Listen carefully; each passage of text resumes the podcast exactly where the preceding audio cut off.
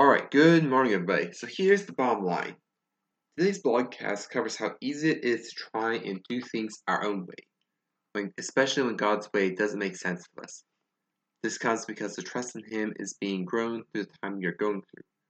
Sometimes it's rough, but to endure to the end, we have to be humble and admit that we don't know it all and never will know it all.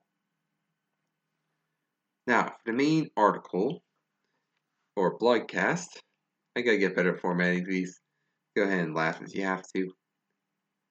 So, the initial title, I'm starting to find that a lot of my articles have had initial titles only to be changed as time goes along. But the initial title was